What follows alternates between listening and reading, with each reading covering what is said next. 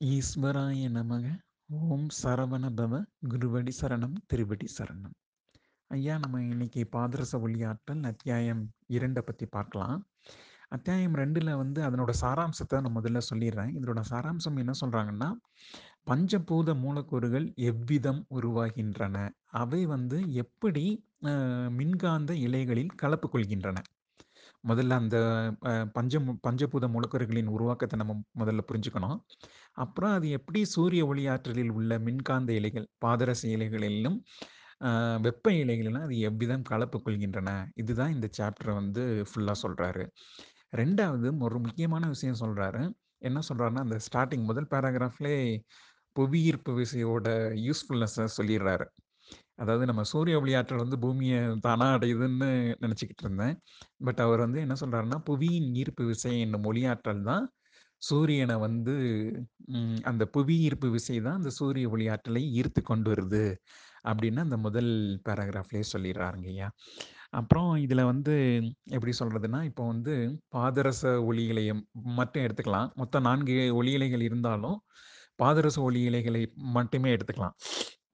பாதரச ஒளியிலே வந்து சூரிய மையத்தில் இருந்து தோன்றுதுன்னு நம்ம ஏற்கனவே பார்த்துருந்தோம் இல்லையா?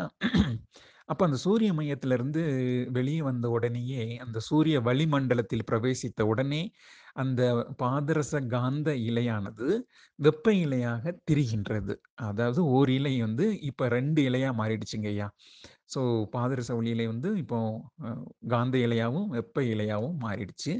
அட் தி சேம் டைம் சூரிய மையத்திலிருந்து வெளிவர்ற அந்த டைம்லேயே ஆகாய மூலக்கூறுகள் வந்து அந்த ஒளி இலைகளோட பாதரச காந்த இலைகளோட கலப்பு கொண்டுருது இந்த சூரிய வெளி மண்டலத்தை கலந்த உடனே வெப்ப மூலக்கூறுகளும் இந்த ஒளி இலைகளோட கலப்பு கொண்டுடுது. ஸோ இப்போ நமக்கு என்ன புரிஞ்சுக்கணும்னா சூரிய ஒளி இலையில வந்து இப்போ ரெண்டு இலையா ஆயிடுச்சு. அந்த ரெண்டு இலையிலையும் ரெண்டு மூலக்கூறுகள் சேர்ந்துருச்சு. ஆகாய மூலக்கூறுகளும் வெப்ப மூலக்கூறுகளும் சேர்ந்துருச்சு.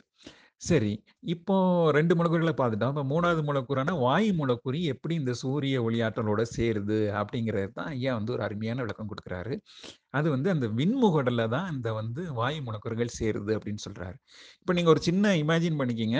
சூரிய மையத்திலிருந்து ஒரு ஒளியாற்றல் வர்றதாகவும் பூமியோட பாதாள மையத்திலிருந்து இன்னொரு ஒளியாற்றல் மேலே போறதாகவும் ரெண்டும் ஒரு இடத்துல கலப்பு கொள்ளுது. அந்த அந்த கலப்பு கொள்ற இடத்துல வந்து ஒரு சுழல் உருவாகுது. அதுக்கு பேர் வந்து சூரிய சுழல் அப்படின்னு சொல்றாரு. இந்த சூரிய சுழல் உருவாகிற நேரத்துல வந்து வாயு மூலக்கூறும் இந்த ஒளியலைகளோட கலப்பு கொண்டுருது. ஸோ இப்போ நம்ம மூன்று மூலக்கூறுகள் எப்படி ஒளியலைகளோட கலப்பு கொண்டுடுது அப்படின்னு பார்த்துட்டோம்.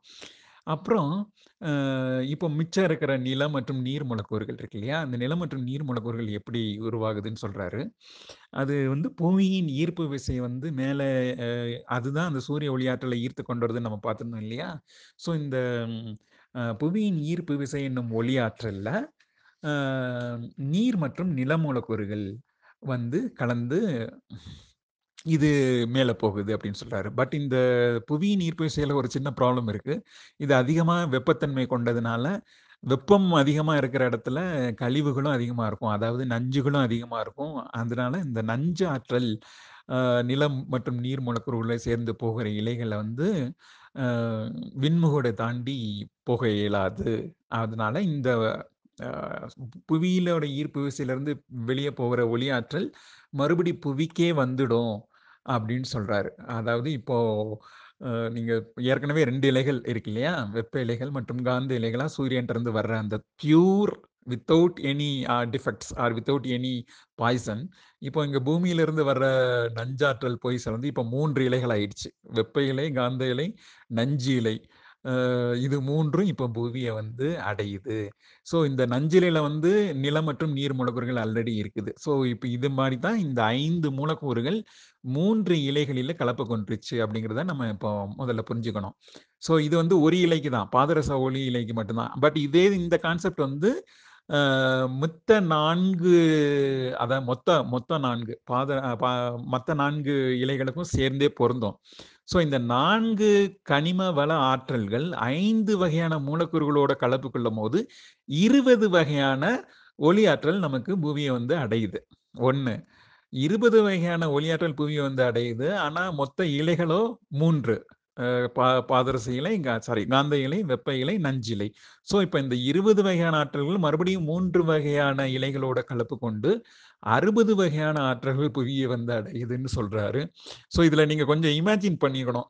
அந்த புவியிலிருந்து ஒரு ஒளியாற்றல் மேலே போறதாகவும், சூரியன்ட்டருந்து ஒரு ஒளியாற்றல் கீழே வர்றதாகவும் இமேஜின் பண்ணிக்கிட்டு, இது ரெண்டும் கலப்பு கொள்ற நேரத்துல வந்து வாயு மூலக்கூறுகள் சேருது. ஆல்ரெடி சூரியன் மண்டலத்துல இருக்கிறது வந்து வெப்ப மூலக்கூறுகள் மற்றும் காந்த மூலக்கூறுகள் ஆல்ரெடி ஏற்கனவே இருக்கு. இங்க புவியிலிருந்து போற ஒளி இலையில வந்து நில மற்றும் நீர் மூலக்கூறுகள் போய் சேர்ந்து கலப்பு கொண்டு, இந்த மூன்று இலைகளா திரிந்து புவியை வந்து அடையுது அப்படின்னு இந்த ரெண்டாவது சாப்டர்ல பஞ்ச மூலக்கூறுகளின் உருவாக்கம் மற்றும் அதன் பயணம் இதெல்லாம் சொல்லியிருக்கிறாரு விரிவா. கொஞ்சம் கொஞ்சம் இதுல கொஞ்சம் இமேஜின் பண்ணி பார்த்துட்டு, அப்புறம் இது ஒரு 2, 3 டைம் கேட்டுட்டு, அதுக்கப்புறம் நீங்க இந்த அந்த 2வது சாப்டர் படிச்சீங்கன்னா, நல்ல எளிமையா புரியும்னு நெனைக்கிறேன் ஐயா. நன்றி, வணக்கம்.